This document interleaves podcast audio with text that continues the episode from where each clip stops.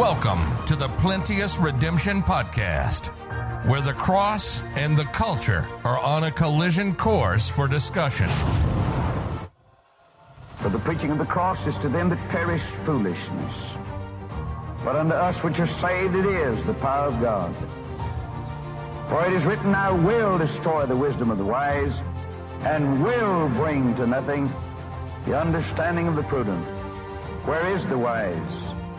Where is the scribe? Where is the disputer of this world? Hath not God made foolish the wisdom of this world? For after that in the wisdom of God, the world by wisdom knew not God. It pleased God by the foolishness of preaching to save them that believe. For the Jews require a sign, the Greeks seek after wisdom, but we preach Christ crucified. Unto the Jews a stumbling block, unto the Greeks foolishness. But unto them which are called both Jews and Greeks, Christ, the power of God and the wisdom of God. Now, here's your host, Thomas Irvin.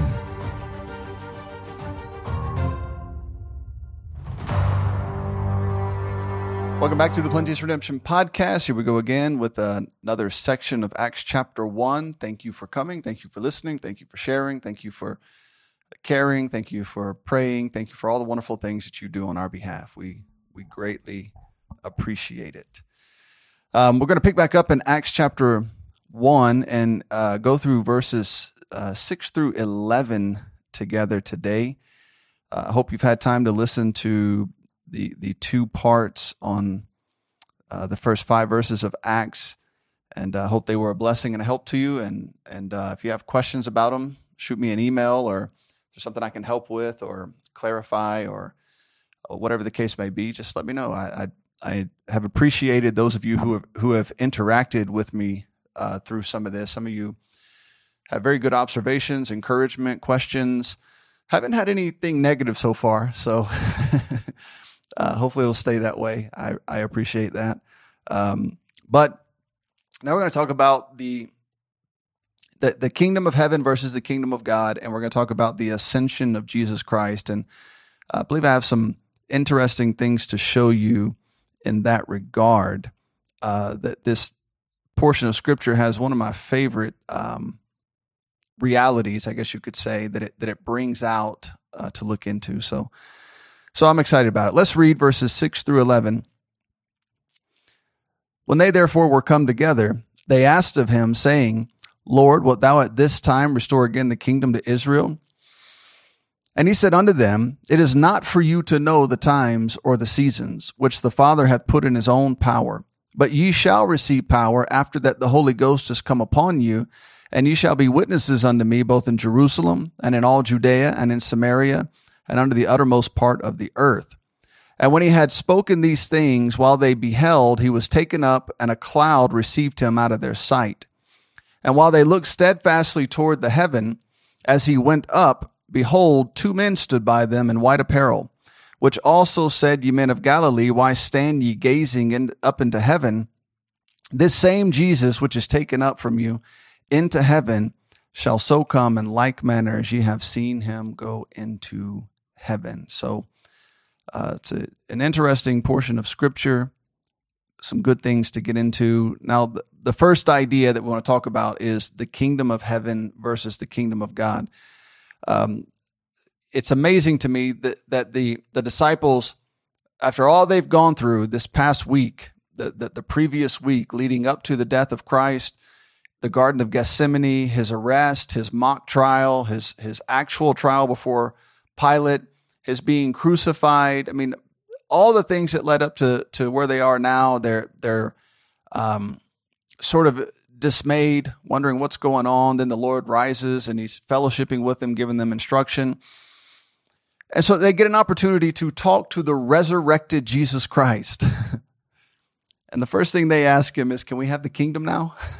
it's like you you guys are amazing, man. That, that those Jews for good reason, I suppose. They want that kingdom. Uh, they desire that kingdom. They are looking for that kingdom, and um, and and even even the disciples did the same. And so uh, th- their question is, Lord, wilt thou, wilt thou at this time restore the kingdom to Israel? And the Lord immediately informs them that the kingdom is none of their business. Now, as as a Jew, the king the kingdom is their business. They are they are looking for the signs, the coming of the kingdom. Though the Lord said there will be no signs. It's coming as a thief in the night. You just you better be ready. All right? There's no signs, there's no seasons. There's nothing that's going to indicate to you that Jesus Christ is, is going to rapture the church or that the tribulation is about to come. Uh, you, you, you basically have two things to look for. When that figure we know as the Antichrist comes out of those 10 kingdoms and he makes a, a covenant with Israel for seven years, you know something's about to go down. um, when you read Matthew 24, the Lord, you know, they ask the Lord, What is the sign of thy coming? And then he goes through an entire list of things basically to say, these are let, let me let me give you what are not the signs of my coming. And so he goes all the way through the, you know, wars, rumors of wars, earthquakes, pestilence, famines, all that. He's like, th- th- these are the beginning of sorrows, which, by the way, would take you all the way back to Genesis, Genesis 3. In sorrow, will the, will that, will the woman give, give labor and, and, and, and have a child? And so, um, th- these things are life in a sin cursed world. That's what they are. They have nothing to do with the coming of Jesus Christ. Now, those things, once the tribulation starts, the time of Jacob's trouble, the, the things that the Lord named and, and identified as part of living in a sin cursed world will intensify greatly. All right. So, so they're, what's happening now, though it's, it's just the natural order of a sin cursed world, um, they, they're going to happen on, in a magnitude we can't understand when the tribulation starts. So when that comes, it's it's going to be rough. Uh, I won't be here. I will be caught up by the Lord in the air, uh, along with the rest of the body of Christ, and then we will ever be with the Lord. All right. So that that's that's our lot in this matter. Uh, that's why the kingdom of heaven, the physical earthly kingdom, is not our concern. At least not right now. Maybe later when we come back with Christ, we can put we can be concerned about it. But right now, it's not our concern. And the Lord makes that very clear in this in this chapter. Uh, the kingdom no longer has anything to do with these men. All right. Once they cross, you know, so, some of them, uh, uh, the majority of them, I, I, suppose, are Jews, and not all of them, but most of them. And so, even even the ones, even the few who were who were Gentiles, once they trusted in Jesus Christ, they abandoned whatever it was they were, they are in the flesh. They are now part of the body of Christ. So you don't get to you don't get to hold you don't get to cling to some sort of uh, fleshly attachment to who you are in the kingdom of heaven. You're supposed to cling to the fact that you now have put on Christ. You are in the body of Christ. Your skin color, your culture, your background, your country, what, whatever it is that, that your flesh is attached to, no longer counts. It's gone. That, that includes the Jew who's looking for the kingdom. Once you trust in Jesus Christ, you abandoned all that. It's gone. It's over. So, um, look again. Look again at verse six. Let's let's get a little more context here. Let's try to reframe this. When they therefore were come together, they asked him, saying, "Lord, wilt thou at this time restore again the kingdom to uh, to Israel?" Now, that, that is a direct reference to the kingdom of heaven as preached in the book of Matthew. Uh, and, and that's what they're asking for. Can we have the kingdom now? Uh, is, it, is, it, is it time for the kingdom now? But, but look at verse 3 to whom also he showed himself alive after his passion by many infallible proofs, being seen of them 40 days and speaking of things pertaining to the kingdom of God. The Lord is putting an explanation point on this. He's telling them your focus is the kingdom of God. It is not the kingdom of heaven. The same is true for me and, and, and, and for you. Our focus is not the kingdom of heaven. We are, we are supposed to be directly focused on the things of the kingdom of God, preaching the gospel of the kingdom of God, which is the death, burial, and resurrection of Jesus Christ. That's our focus during this, this period of time we've been, we've been allotted called the church age. Now, Before the church age, the Lord was focused on the Jews and the kingdom of heaven. After the church age, the Lord will return back to his focus on the Jews and the kingdom of heaven. In between, preach the gospel, build the kingdom of God, get as many people into the body of Christ as you can, teach as many people the word of God as you can. It, it's it's it's all spiritual. It's not physical, earthly. It's it's spiritual. Though though we carry out these duties and responsibilities here on the earth, the idea is is for us to to help uh, do our part to build the spiritual kingdom. If that that makes sense, if we can put it that way, um, that that's the lot that the Lord has given us, and it's a blessing. It's a great opportunity, and we, we want to be faithful to it and make sure that we're doing our part in those things.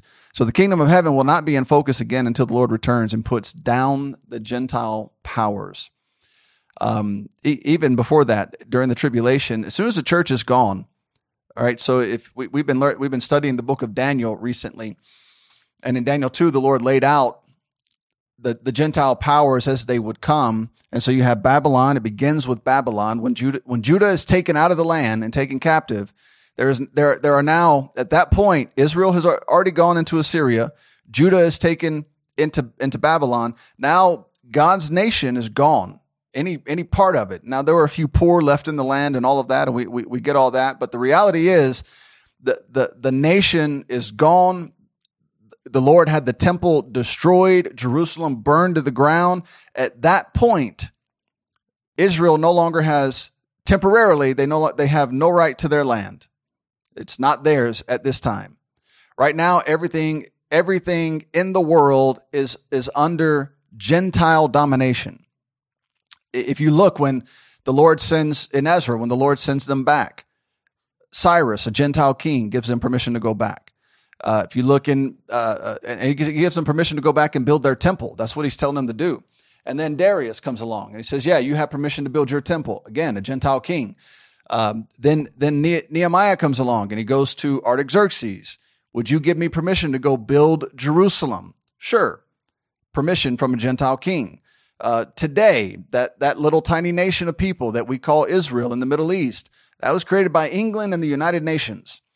Uh, and if, if they want to do anything, they have to go back to the Gentiles and explain themselves or get permission at the United Nations, and they got to deal with all these treaties and all this garbage because they are subject to Gentile domination until Jesus Christ returns. There will be no kingdom of heaven until the Lord established. There, there will be no kingdom of heaven with the Messiah at the head David on his throne, Israel ruling and reigning over the nations until Jesus Christ returns and establishes that order. Until then, they're dispersed, they're scattered, um, they're, they're, they're dominated by Gentiles. And that's the way it's going to be until Jesus Christ gets back. Now, our purpose and all that is to is to try and uh, take as many people out of the Gentiles and out of Israel as possible and add them to the body of Christ. Let me let me show you this. Go let go to 1 Corinthians 10. 1 Corinthians chapter 10 and look let's look at verses 31 through 33. Verse 31. Whether therefore ye eat or drink or whatsoever ye do, do all to the glory of God. Give none offense neither to the Jews, nor to the Gentiles, nor to the church of God. Those are your three options you're not a, a black Jew or a white Jew. You're not a black Gentile or a white Gentile. You're not a black member of the church of God or a white member of the church of God. You are either a Jew, a Gentile, or the church of God. That's it. Those are your options, according to God. Now, uh, you know, the world will give you far more uh, numerous, innumerable categories for you to try and uh, identify yourself with and attach yourself to right? That's life in the world. That's not life in Christianity. In Christianity, we're in the body of Christ. Your skin color, your culture, your background, none of that matters. It's not helpful. It's not going to take you anywhere. Uh, being born with a certain color of skin is not an accomplishment in life. It won't get you anywhere. It doesn't come with any privilege. In fact, it probably comes with a set of responsibilities that you wish you didn't have. uh, so, uh, that's not that's not who we are. It's not what we do. Verse thirty three. Even as I please all men in all things, not seeking mine own profit, but the profit of many, that they may be saved. We want we want them saved so they can be removed from the unfortunate reality of being a Jew and the unfortunate reality of being a Gentile. Right now, you're still going to live life in this world, but you're supposed to be separate, different, peculiar. You're not supposed to be going with the course of the world. You're supposed to live in this world, uh, be friends with the unrighteous mammon of this world, and still stand, take God a godly stance in accord with the Word of God in such a way that you that you help draw people out of this world. You're not supposed to go with the world, pretend to be like them, and say, "Oh, by the way, let me sneak a little bit of Jesus in here." That's not how it works. They're supposed to know that you're you're you're in opposition to them, but also that you're loving and kind and gracious. Both have to be true, and and so that that's our lot as Christians trying to get along in a sin cursed world, um, and and trying to be and trying to recognize the fundamental differences between the kingdom of heaven and the kingdom of God, and the responsibilities within each are, are drastically different. There, there, there are some. You're going to find some overlap between the kingdom of heaven and the kingdom of God, but the differences are striking. They are they are incredibly different. They are not the same thing, and so you you you've you've got to note that and be careful. It's part of rightly dividing. Um, it, it's it's a part of if you want to properly understand the Word of God, you've got to denote this difference between the kingdom of heaven and the kingdom of God. You have to know the difference between the Jew, the Gentile, and the church of God. Uh, all three, God God deals with all three slightly differently, and all three have different responsibilities within the Word of God and, and, and all sorts of different realities that come along with that. And so you've got to note those differences, or you're gonna you're gonna find yourself really confused about something. Uh, the better you understand that, the, the the the the more it opens the Word of God up to you, the more it makes sense, the more things fit in place, and and timelines and responsibilities and and uh, uh, godly realities all start to lay out in, in a way that makes sense and, and is helpful. All right, so uh, that that's the Lord dealing with the kingdom. Now, just real quick, go back to Acts chapter one, and let's let's follow this line of thinking. Verse six: When they therefore were come together, they asked of him, saying, "Lord, wilt thou at this time restore again the kingdom to Israel?" And and of course, he gives his answer. And he said unto them, It is not for you to know. Man, that is, and that puts an end to, well, I think we can know the times and the seasons. It is not for you to know. Well, I think we can know, you know, what, what the Lord will start, the Lord will give us some, some idea of it is not for you to know. Stay away from it. And now you have people saying, well, the Lord, uh, you know, he, he says you can know the, the time and the hour, but you can't know the. No, it's not for you to know. You don't know. The indication is the Lord himself may not know. The angels don't know. Only the Father knows. Right. So that, that, uh, you know, and, and then he, in fact, he continues with that. Look at um, the rest of the verse. It is not for you to know the times or the seasons. Right. So whatever you think is is descriptive of the time of the Lord's coming, you're wrong. Whatever you think is a season of the Lord's coming, you're wrong. The Lord said it is not for you to know. It's not available for you to know. You're part of the church of God. It's not even, it's not even supposed to be in your purview. You're not even supposed to be focused on it. Um, and so people say, oh, there's an earthquake. That's a sign. No, the Lord said in Matthew 24 that that's just life. Oh, there's there's famine and pestilence. When has there not been famine and pestilence? When has that not existed? Oh, there's wars and rumors of wars. Really? That that has existed since Cain killed Abel. Right? So those are not signs of the coming of the Lord. In fact, if you read Matthew 24, he said, You want a sign? When you see the abomination of desolation set up in the in, in, in the most holy place, then run. I'm you got three and a half years and then I'm coming. Right? So now for us, that is unbelievably it's it's interesting, it's good to know, it's it's instructive, but it's unimportant to us. Because we're not going to be here. When when that when that antichrist makes that covenant with the Jews, the church is gone. And so it's not for us to know the times or the seasons which the Father, the Father, hath put in his own power that that's the Lord Jesus Christ saying, "My Father has this in His hands. You, you don't need to worry about it." But, verse 8, but let's let's shift the conversation again. All right, so in verse 3 I told you we're talking about the kingdom of God. Here we are in verse 6 you're asking me about the kingdom of heaven. Now I'm going to shift the conversation back to the kingdom of God, verse 8, but you shall receive power after that the Holy Ghost has come upon you, and ye shall be witnesses unto me both in Jerusalem and all Judea and in Samaria and unto the uttermost part of the earth. That's it. I'm giving you power. It's called the Holy Spirit. Oh, what's he going to help me do? Be a witness. He's going to help you tell people about Jesus Christ. That's what he's going to do. Yeah, but what about speaking in tongues and healing and bringing people from the dead and all that? No, he's going to help you be a witness. Why don't you just try telling somebody about Jesus Christ before you focus on speaking in tongues? Why don't you try to witness to somebody and lead them to the Lord before you work before you you you get spun up about raising somebody from the dead? Right? The purpose of the Holy Spirit, according to this verse, is to help you be a witness in the entire earth. Jerusalem, Judea, Samaria, and as far as you can go. All right. And so that's the purpose. That's the reason. That's what it's here for. Uh, that's what we're supposed to be focused on. That's that's what we should be doing.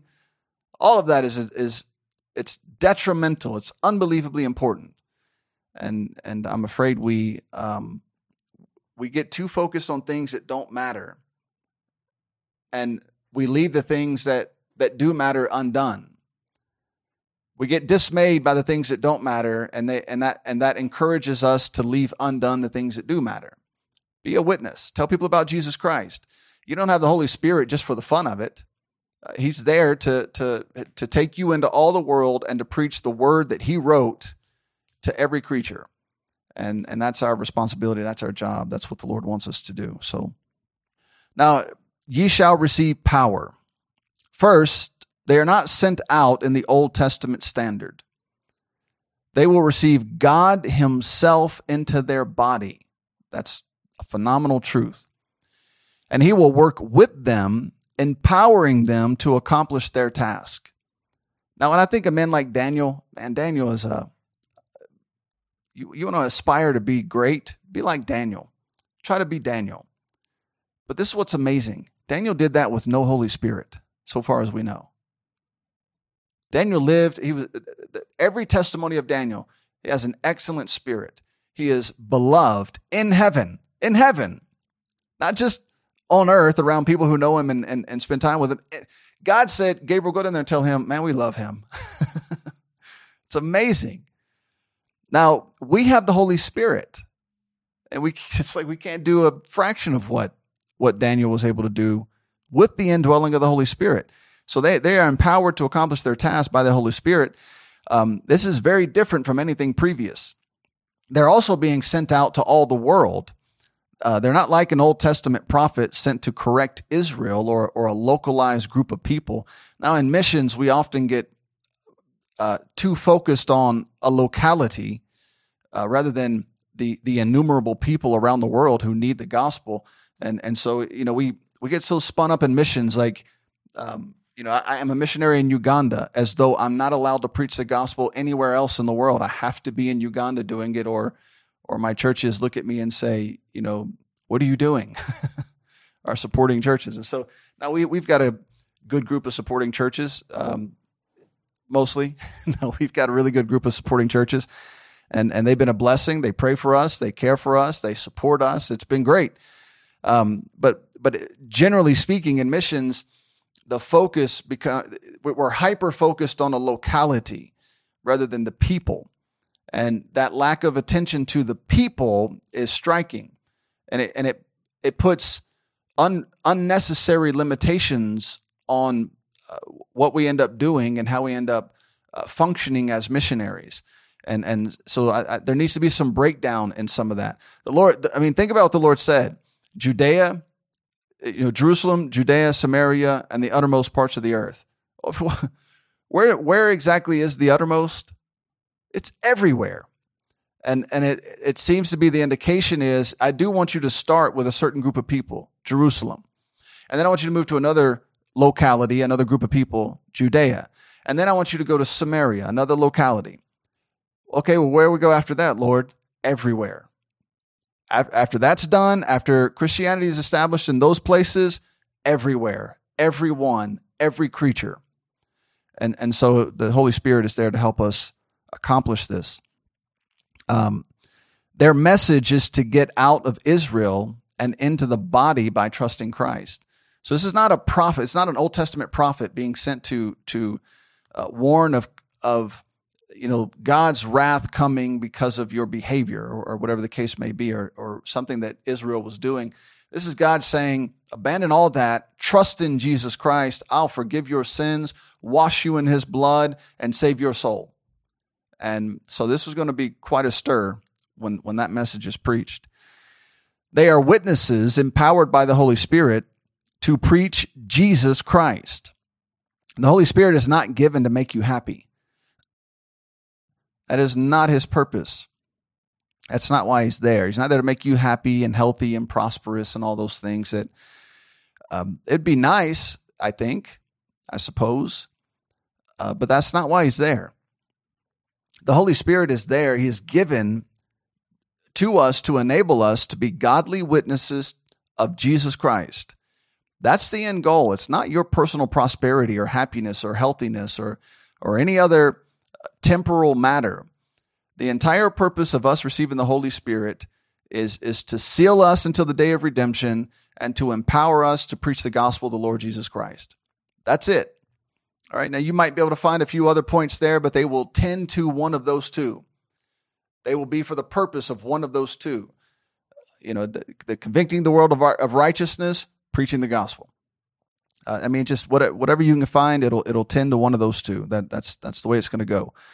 From here, twenty two times, someone will lift their voice in public and preach the death, burial, and resurrection of Jesus Christ.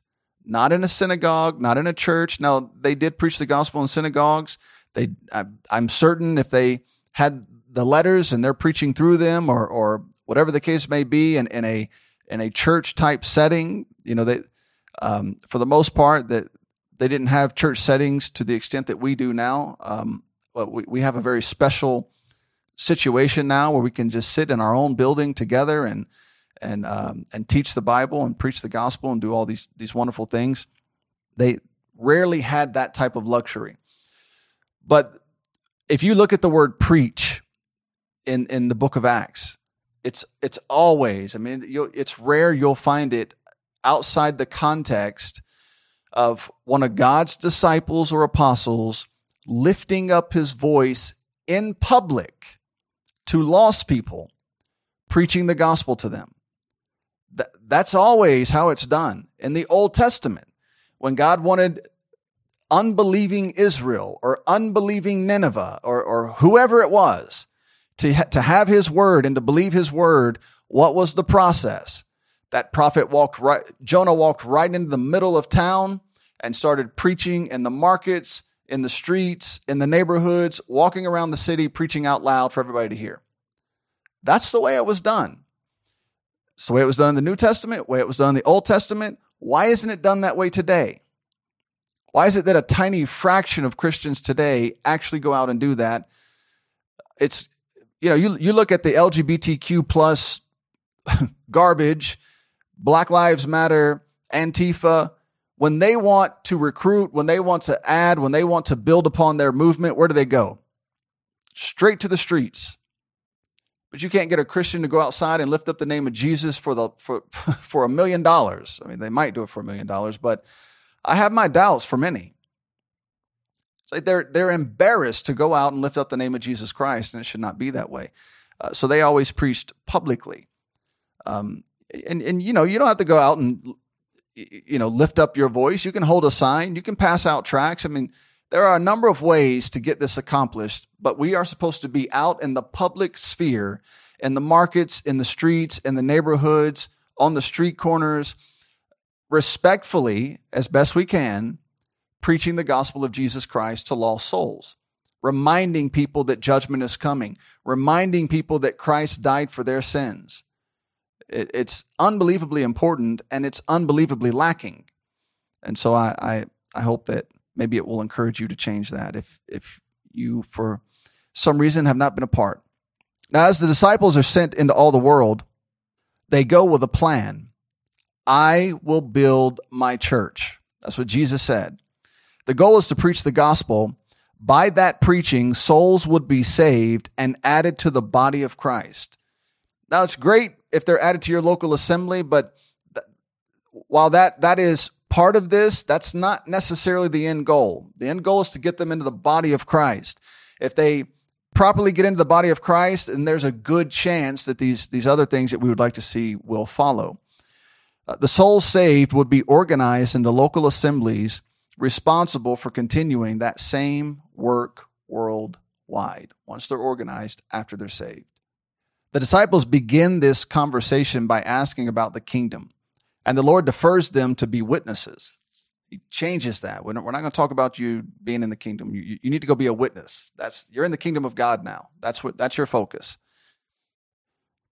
We have the same problem today. Too many Christians want God to grant them their idea of the kingdom of heaven. Um, they want their political their, their politician to be president or in parliament or in Congress or Senate or to be a judge or whatever the case may be, the Lord's response is still the same. The condition of the kingdom of heaven is none of your concern. If you want to affect change in the kingdom of heaven, go preach the gospel. Go teach somebody the Bible. Help someone to understand the word of God. That's where you that's where the change is going to come from. Apart from that, you're, you're not going to evil men and seducers shall wax worse and worse. And some of the worst of those evil men and seducers are politicians. uh, the, the Bible tells us clearly governments are going to devolve into what will what, into a, an organization or, or a confederation of 10 kings that are going to produce the antichrist that's what's coming now I, I hope we can maintain freedom and liberty and and and as, in as many countries as possible for as long as we can to preach the gospel and and and to freely um, serve the Lord. But you know, I, I don't know how long that's going to last. That's not looking good, and so so we've got to stay focused on the kingdom of God and and do what the Lord asks us to do. Um, the Lord has enabled us to endure the most tyrannical of governments to spread the gospel. Christians have been imprisoned, beaten, burned, hung, strangled, and any number of other devilish persecutions, but they endured those things for the sake of the gospel. Not, not to win a government over, but to get the gospel out. The Lord helped them through it and planned a greater resurrection for them in heaven. But he often did not take it away. Preached the gospel, not politics. That's our focus. That's our that's what we're supposed to be doing. So that that this focus on the kingdom of heaven, it's in, it's inordinate, and um, to to a large extent needs to be done away with. Our focus on the kingdom of God. Now, I don't believe abortion is a political matter. It's a spiritual problem. I don't believe homosexuality is a, is a political matter. It's a spiritual problem. Uh, I, I don't believe um, you know what what we call the, what we look at as the the cultural wars or the cultural battles or the social issues within within you know politics. I, I, I think those are spiritual problems. Now, banning abortion clinics is not the solution. I praise God that they overturned Roe versus Wade, but that that didn't get rid of abortion, though some people think it did. It it absolutely did not it, it allowed some states to have the freedom to ban abortion, but you still have millions of people within those states who are gonna who are gonna fight to get it back, and and they want it. Uh, so so that praise God for a legal system that will aban- that will abandon those things and and make them illegal. Praise the Lord. But that's not the solution. If you don't change the hearts and the minds of the people who who live in that section or that that sector of the kingdom of heaven, it's just going to come right back. It, it won't be long, and something even worse is going to be put in place. All right, so so the answer, the solution is not the legal process, though we would love to see a legal process that facilitates righteousness. That that would be good. That'd be wonderful. Uh, but you can't legislate Christianity. And these are heart matters these are spiritual problems that need to be dealt with and that that um, we need the Lord's help with. Okay, now a cloud received him. This cloud took them took him out of their sight. The Lord often travels in a cloud, sometimes coming, sometimes going. It's it's it's common to see this with the Lord Jesus Christ. Um, so I want to show you a few things real fast about this. Let's let's look at a few references. Um, Matthew twenty four thirty, and we'll see this um, this often connection between the Lord coming and going in a cloud. Matthew 24, verse 30. And then shall appear the sign of the Son of Man in heaven. And then shall all the tribes of the earth mourn, and they shall see the Son of Man coming in the clouds of heaven with power and great glory. All right, now that's immediately after. He said, You want a sign of my coming? Immediately after the tribulation of those days. that's in verse 29. Then verse 30 he says, Then shall appear the sign of the Son of Man in heaven. So you want a sign of my coming? Well, you got to wait till after the tribulation. That's when you'll get your sign. uh, so I wouldn't be focused on a sign.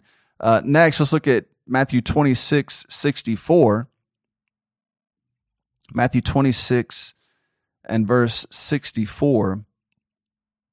Jesus saith unto him, Thou hast said, Nevertheless, I say unto you, hereafter you shall, shall ye see the Son of Man sitting on the right hand of power and coming in the clouds of heaven. Look at 1 Thessalonians 4 17. 1 Thessalonians 4 and verse 17. Then we which are alive and remain shall be caught up together with them in the clouds to meet the Lord in the air, and so shall we ever be with the Lord. So the Lord's going to, he often comes in clouds. And of course, when he takes the church away, we're going to be called up to meet him in the clouds. It's a common thing. Look at Daniel 7. Daniel 7. We've been studying the book of Daniel in Bible school, and uh, that audio is on sermon audio. Uh, if you're interested in those types of things, it's there for your listening pleasure. Uh, verse 13 I saw in the night I saw in the night vision, and behold, one like the Son of Man came with the clouds of heaven and came to the Ancient of Days, and they brought him near before him. Uh, this is the Lord.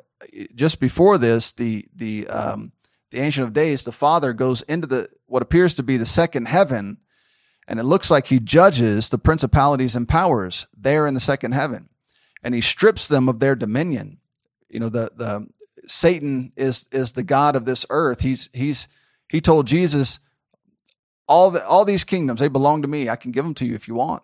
And and Jesus said, you know, get thee behind me, Satan. I don't I don't want them from you. Um, so the Father goes into the second heaven, strips them of their dominion, judges them, deals with the beast, and um, and then it looks like the Lord Jesus Christ goes to meet him there in the clouds, and and and his Father gives him that dominion. And then he comes down to the earth for his second coming and establishes his kingdom. So it's exciting stuff. It's really incredible. So uh, hope, hope you'll take some time to listen to it. Look at Revelation 1 and verse 7. Revelation 1, verse 7 Behold, he cometh with clouds, and every eye shall see him, and they which also pierced him, and all kindreds of the earth shall wail because of him. Even so, Amen.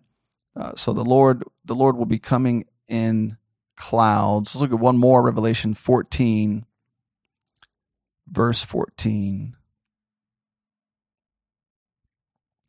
And I looked, and behold, a white cloud, and upon the cloud one sat like unto the Son of Man, having uh, on his head a golden crown, and in his hand a sharp sickle. And that's the Lord, the Lord Jesus Christ, will be coming. Uh, He'll rapture his church away before the tribulation. There will be seven years of tribulation based on that covenant made between the Antichrist and and and the Jews. Uh, once that seven year period is um, accomplished, Jesus Christ will return. You can read about the battles that'll take place when he comes back on earth and in Zechariah 12, 13, and 14. Those chapters lay that out very well.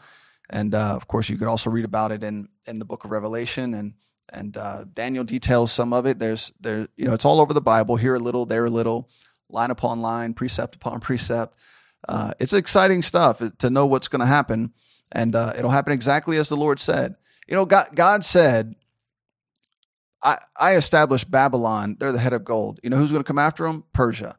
And then historically, we, we know w- without a doubt, absolutely, Persia came after. And then he said, you know who's going to come next? It's going to be Grecia. And we know historically, without a doubt, it was Grecia. Now, the Lord didn't tell us who was going to come after that, but but the next world empire in the Bible that has great power is Rome.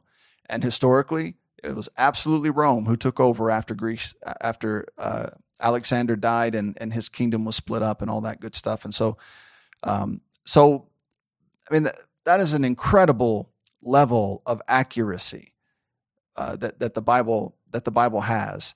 And so, if if it could be trusted on those details, don't you think you could trust the Lord Jesus Christ to come back in the clouds and to take you away and and take you to be with himself just as he promised in in John 14 I go to prepare a place for you and when I once I've prepared it I'm going to come back and I'm going to take you to be with me. And that's the goal that's the idea. We ask people you want to go to heaven when you die? And of course they want to go to they think they want to go to heaven. When they find out that heaven is church on steroids uh, they might not want to go to heaven but you know, they, they think in their mind heaven is floating around on a cloud, sipping, you know, uh, whatever their favorite drink is. I mean, they, they think it's just going to be like a, an eternal spa to hang out and do nothing. Um, I don't think so. It'll be it'll be focused and centered around the Lord Jesus Christ. And so we look forward to that day. Uh, he said he's coming. He said all these other things, and they all came true. Why would that not come true? if if we can trust him with those other things, why why would we not trust him with this? So trust in the Lord. Um, you can you can depend upon him. He'll do exactly what he said. The Bible says Jesus is the faithful and true witness. Whatever he testified of, he'll come and do it. You can trust the Lord. So, all right, that's our time today. I hope that was a help and a blessing to you. Hope you enjoy it. Hope you'll share it. Hope you'll study it and uh, any questions that you have, just let me know if I can if I can answer them. If I can be of assistance, I'll be happy to do so. Uh, to those of you who communicate regularly, thank you so much for the feedback and the encouragement. It really is a blessing. Uh, once again, we have an announcement coming up soon that I hope you will uh, look forward to. That some things we want to tell you and and express to you. And uh, um, other than that, thank you for listening, and God bless you. We hope you enjoyed this podcast. You can learn more about our ministry by visiting www.plenteousredemption.com. You can hear more Plenteous Redemption podcast audio at www.plenteousredemption.media. Please comment below if this podcast has been a help to you. Also, inform us of future topics that would interest you. Thank you again for listening to the Plenteous Redemption podcast.